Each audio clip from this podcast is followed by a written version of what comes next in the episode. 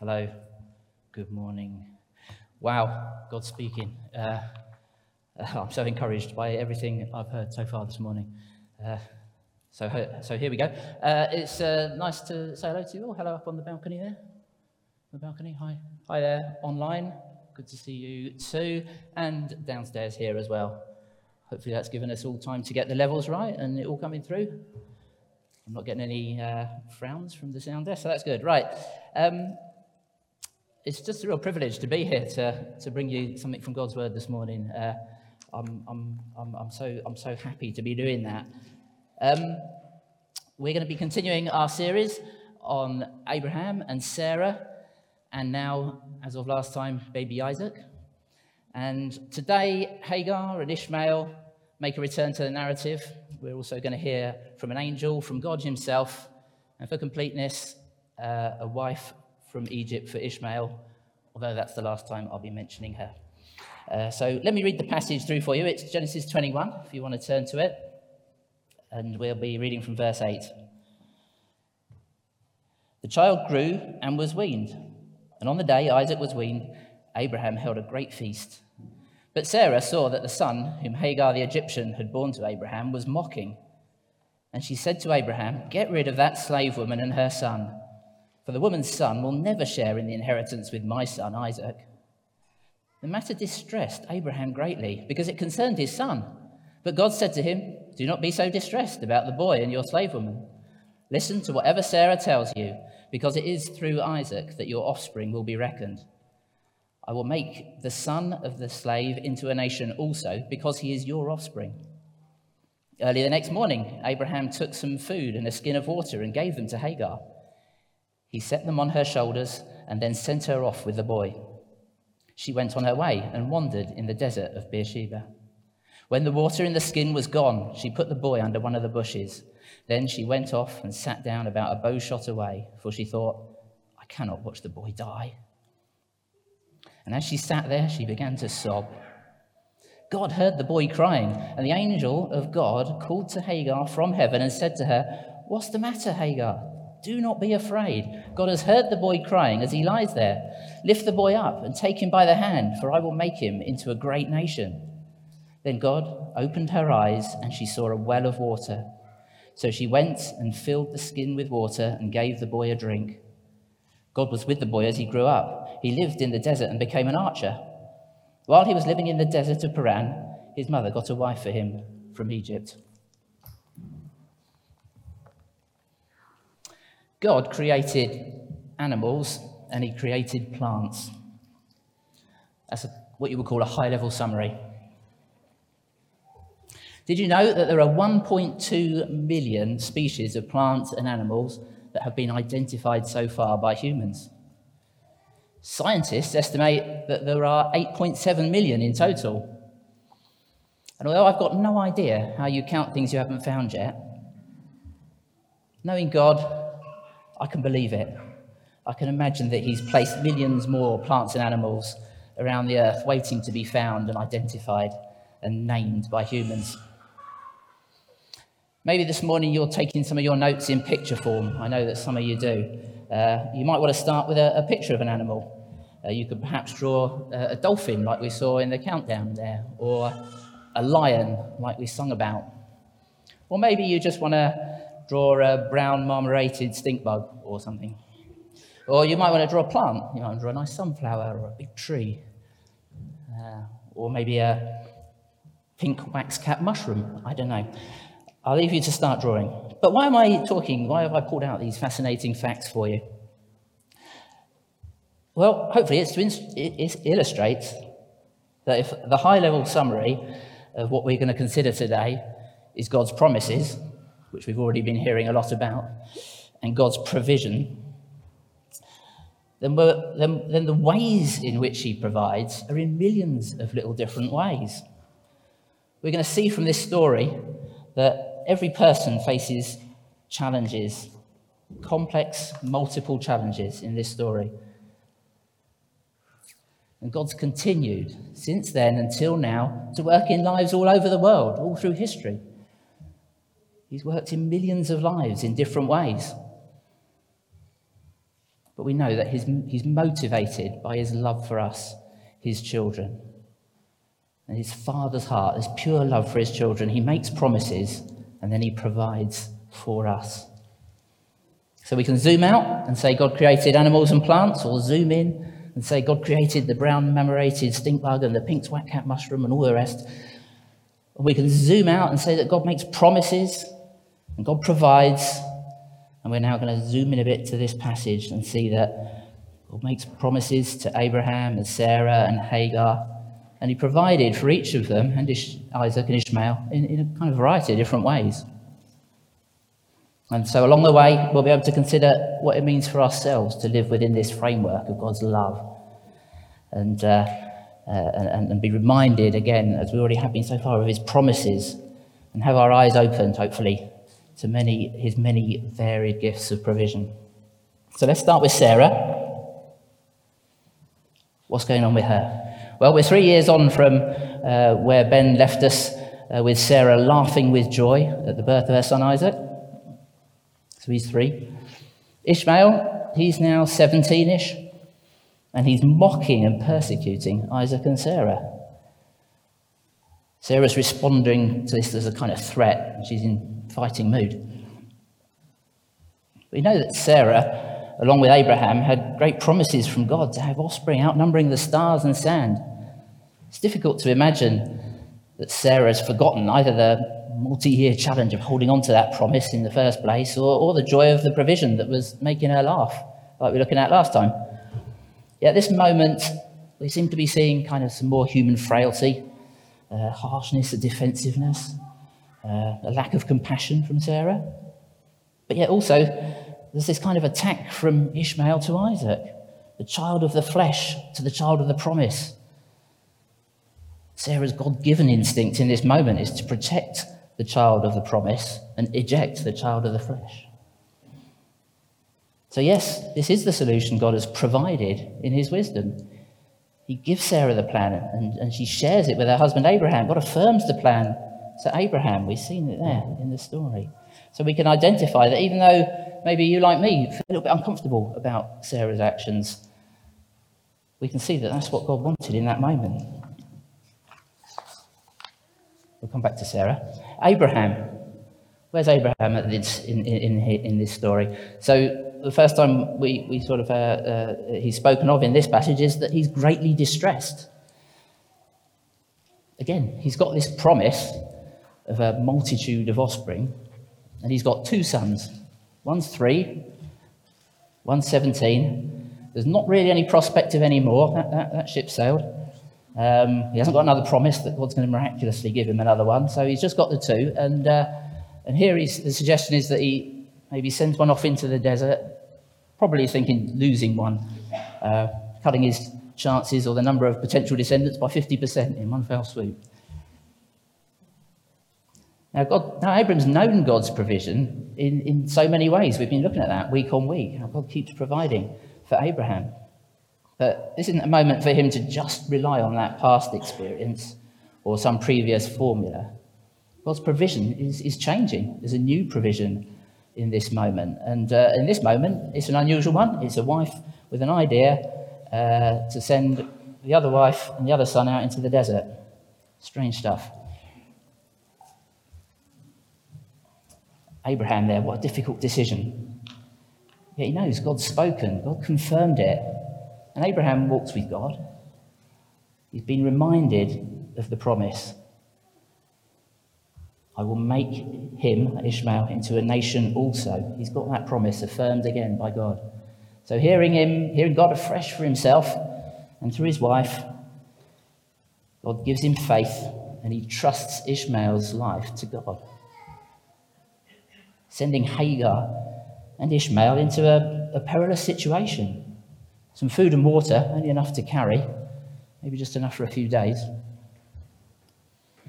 Uh, this reminds me a little bit of uh, taking my daughters to university, um, sending them to the, the desert that is a, a campus, uh, or uh, perhaps um, maybe packing them up with a few freezer meals and a, a quick uh, basket from a whiz around the local co op, and thinking that that will uh, maybe keep them alive till Christmas.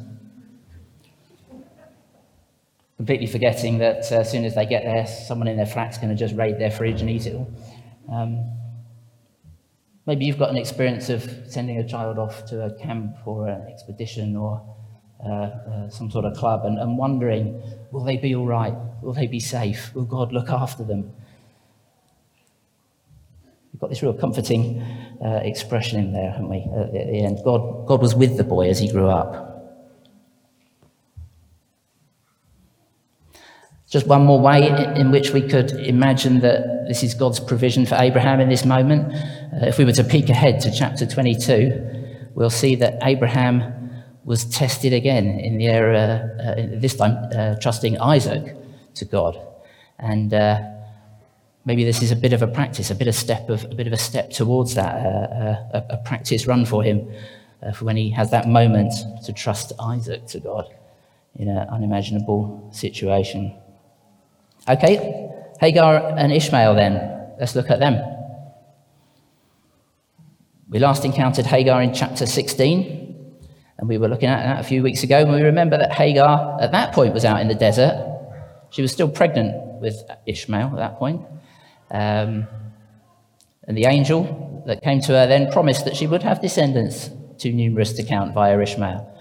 She also gave some other details about what Ishmael would be like as he grew up. And so, but, but at that time, the angel sent her back, sent her back into the camp, back to Abraham and Sarah to get looked after there. So, so there we see like there's a provision for, for Hagar and really for Ishmael, a safe place to be born and grow up. But now they're part of the conflict that's in, as, as we read on that leads to the breakup of the tent. Again, it's a bit complicated, isn't it? It's a bit uncomfortable, it's a bit messy. In some ways, we could look at Hagar and Ishmael and say, well, they're real victims here, aren't they? They have no power or influence in their, in their family setup there. Um, but then we also see that they were kind of aggressors, mocking uh, uh, uh, and persecuting Sarah. We could look back to the promise that Hagar got from the angel, which said that he will live in hostility towards all his brothers. So, again, in some strange way, this is an example of God's provision. Maybe not the suggestion that you or I would have uh, put in, uh, gone to in, in that moment. Maybe we would have said, uh, oh, "Come on, kids, just play nice together. Uh, you know, let's not talk about this. Just, uh, just look after each other. Come on, let's let's not talk about this too much. Let's just uh, keep going." But no, this is God's plan. So as the story moves on, Hagar and Ishmael out in the desert run out of food and water. They reach this desperate, desperate place, sobbing, no hope at all. Then, as sure as God has led them to that place, he leads them to another place. He hears their cries. The angel speaks. God opens their eyes opens her eyes and gives her not just a skin of water, but gives her a well of water now. As we've seen, God remains with Ishmael as he grew up. That's our God. That's our God. And that's some of the ways, different points, he provided for Hagar and for Ishmael. So, Abraham and the others are all on a, a journey. God is faithful to his promises and as we see the great variety of the detail of his provision for them, do you ever think for yourself, oh, it, it, it's, it's, just about cracking the formula, uh, finding all the keys, getting life all sussed, solving every problem, and then just carrying on with everything in a, in a living the perfect Christian life after that? I can find myself sometimes thinking like that. But we've got to embrace this reality that life is truly a journey and a fairly unpredictable one at times, isn't it? And that just speaks to how life is designed to be lived in a relationship with God, a relationship with Jesus. It's a life of being led day by day, a step at a time, being extravagantly loved by a Heavenly Father. It's a life to trust to Jesus every single day, his mercies are new every morning. And it's a life to live trusting our families and our friends our neighbours to Him as well. It's a life to be lived through changes, through testing, through waiting. It's a life to be lived holding on to the promises God has given us, wherever they came from, through our dreams, through our spouses, even there it says, through our church family, a life of receiving provision from God. So, promise and provision. What promises does God have over your life? What chapters are currently being written into your story by God? What provision is God got for you today as we look at this part of His Word? What I'm going to do now is go back in reverse and look at these, look at our ensemble of characters here. So, starting with this time with Hagar and Ishmael. Are you desperate? Are you broken? Are you out of your own resources? Are you overwhelmed? Are you sobbing? If so, you're not the first and you're not the only one to find yourself in that place. We see Hagar came through that. So can we. John records these words of Jesus. In fact, it said Jesus stood and said in a loud voice, Let anyone who is thirsty come to me and drink. Whoever believes in me, as scripture has said, rivers of living water will flow from within them. That's the promise for those of us that will cry out to Jesus. He'll open your eyes and he'll place a well of life inside you. Whether it's your first time or your umpteenth time, just do it. No one, can't, no one can do it for you. You've got to come. Be bold, like the writer to the Hebrews says. Let us approach this throne of grace with confidence so that we may receive mercy and find grace to help us in our time of need. What Graham, what Fiona was saying, that that's what Graham was experiencing for six weeks, lying in a hospital bed. I imagine what, maybe not finding it easy to think, yes, this is God's provision for me right now. God's with him like Abraham? Are you distressed about others? His distress was for Ishmael and Hagar. Are you worrying about your children? Or like Fiona, your husband? Does that distress you, seeing hurting people? God's word to Abraham isn't, oh, just don't care about them. But it is the word of God here. He says, don't be so distressed. You need that reassurance today that it's not down to you to carry God's level of responsibility to care either for yourself or for your children, for others. If we try and carry God's responsibility for ourselves or for others, we'll burn out. God doesn't give us instructions to overprotect ourselves or overprotect others. In fact, quite the opposite. He explicitly says, Do not worry about your life. Your Father knows what you need. So let's remember this promise. Let's return our, our, expectant gaze to Him, knowing that He will guard your life, your children's life, your family, your husband in hospital for six weeks, your friends, the community. This doesn't mean you don't serve people, don't tell them about putting hope, their hope in Jesus too.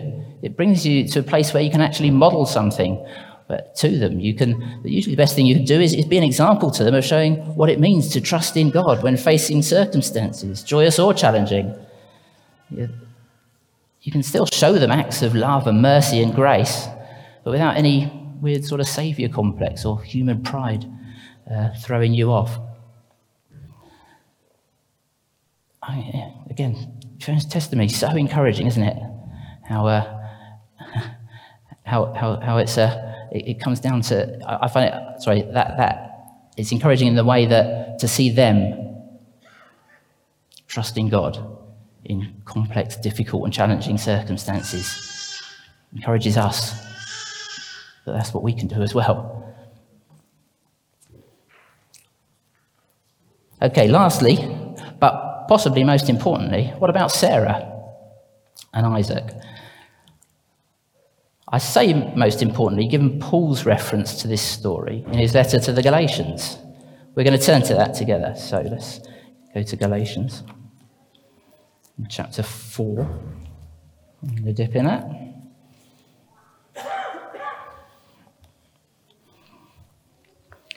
In verse 24, Paul explains that he's taking these things figuratively. He says the two women, that's Sarah and Hagar, represent two covenants. And then just to pick up from verse 28 Now, you, brothers and sisters, like Isaac, are children of promise. At that time, the son born according to the flesh persecuted the son born by the power of the Spirit. It is the same now. But what does Scripture say? Get rid of the slave woman and her son, for the slave woman's son will never share in the inheritance with the free woman's son. Therefore, brothers and sisters, we are not children of the slave woman, but of the free woman. So, as we look back with the help of Paul, turns out that this was a foundation building moment in Scripture. God was establishing how we become children of God. Children are born very profound, I know. But we didn't enter the kingdom of God by being born of the flesh. We entered the kingdom of God by being born again, by being born of the Spirit, and as a result of God's promise. So, Jesus, again, his words recorded by John For my Father's will is that everyone who looks to the Son and believes in him shall have eternal life, and I will raise them up at the last day. The Father wills it. You, when you believe in Jesus, Jesus gives you salvation, and it can only be received as a gift. For those of us that are children of the promise, brothers and sisters of Isaac, who are putting our trust in Jesus, he goes on with a clear instruction and encouragement as to, as to how we can continue to live totally in that grace. Right now, we're in a hybrid service. We've got people watching online, we've got people watching in the room. You could even get YouTube out and watch in the room while, watch online while you're in the room. Uh, it's hybrid, it's both and. It's been good for us. It's so helpful for those that can't get here yet uh, or can't be here today to be able to watch online. This is, this is a, a good both and. Cars, just a, a car example for you here. Uh, you get petrol diesel cars because of, because of the, the state of the climate. Uh, there's a bit of a transition going on amongst cars, isn't there? Petrol and diesel cars are starting to be wound down, and electric cars are, uh, are increasing in number. And at the moment, in the middle, we've got hybrid cars. Got a battery and an engine. Both and. Hybrid. Wonderful. You get to feel like you're single handedly saving the planet uh, whilst uh, not having to suffer from range anxiety. It's a good both and.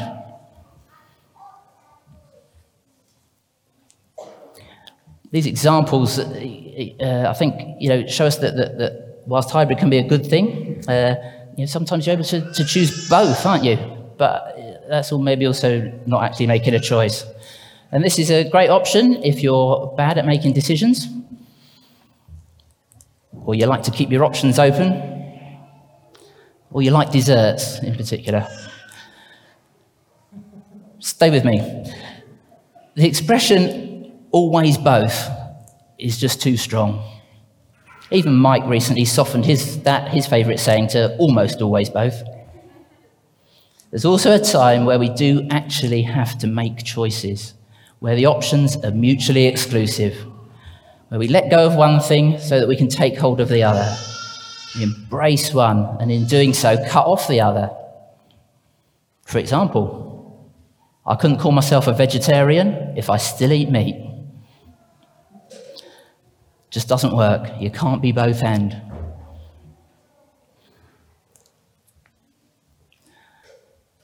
I can't say that I've received a gift if I then start making regular repayments to the person who gave me that gift. It just doesn't work. And here we have God declaring through Sarah that in this case, hybrid is not an option.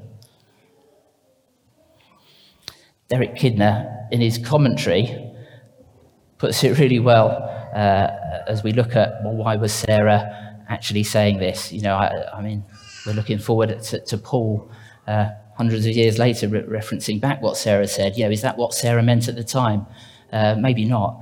Um, and in that sense, Sarah, as Derek Kidner puts it, Kidner puts it, spoke more truly than she knew when she said, Get rid of the slave woman and her son. You can't have a, a combination of promise and of flesh. You can't have lots of grace, but just a few works as well. You can't mostly live in freedom, but on certain issues, just carry on with a legalistic approach because I'm struggling a bit with that. You can't freely receive, but now work on paying it back by trying to add some of your own works in. And you can't know that you've been made righteous, but then carry on thinking about yourself or about others for that matter that, well, not quite making the mark, really need to do better. No, these things are presented as mutually exclusive. And as God says, listen to whatever Sarah tells you, because it is through Isaac that your offspring will be reckoned. So hopefully, the question now is not should I get rid of the slave woman? Should I get rid of legalism? When might I get round to it? Shall I leave that for another day? Can I be bothered at all to change it? Can I just accept this is just how I am? I'm just staying like this. I think the question now really is, is that's dealt with. The question really now is how do we get rid of that legalism in our lives? Well, I'm going to point you at Galatians.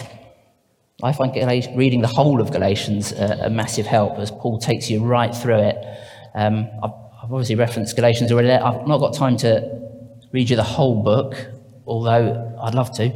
Um, maybe that's something you could do this week. Uh, I'd, I'd encourage that if you can find an hour to engross yourself in the story of grace through Paul's eyes. Grace alone. So just anyway, yeah, just a couple of verses. Uh, verse, verse chapter five, verse sixteen. So, so I say, this is Paul saying. So I say, walk by the Spirit, and you will not gratify the desires of the flesh. For the flesh desires what is contrary to the Spirit, and the Spirit what is contrary to the flesh. They're in conflict with each other, so you do not do whatever you want. But if you are led by the Spirit, you are not under the law. What he's saying is we don't defeat legalism if we just focus on behaviors. If we start, if we carry on sort of totting up, am I doing all the good things? Am I not doing the bad things? There we go. I've ticked this list. I've ticked that list. I'm living to please God. No, we get rid of that slave and their son by turning our attention to God's provision that is being filled with the Holy Spirit and walking by the Spirit.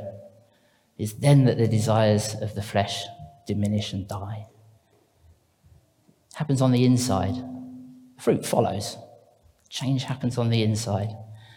This is where we started, isn't it? When we came to faith, when we came to Jesus. We recognized our utter need of a Savior. We didn't bring anything then. We were saved by grace alone. As Paul says, we must continue to live in that grace. Whilst it's important for each of us to consider whether we're continuing to live in grace in our individual walks of faith, it's also important to remember that we are also a body of believers, a church family here, collectively on a journey. Our lives aren't static, neither is church life static. We're supposed to be a people on the move. Things are supposed to change. Lockdown brought us huge changes, unlock is bringing more. So we could also ask ourselves what is God promising to lead us into as a church? And what will the provision look like? You've heard prophetic encouragement recently to get ready. We know we're called to go into the world and make disciples. What's it going to look like for us? Ginny's word about those, uh, those ducks that Stuart and Ginny have been observing on their walk, like a family. We've been given to each other. We're moving at maybe slightly different paces, in slightly different styles, but we're moving together. We're supposed to uh, keep working together to keep moving forward. That's what God's doing in us. So, to zoom out one last time, we see God's promise and provision to enable us to continue to walk in grace is the Holy Spirit.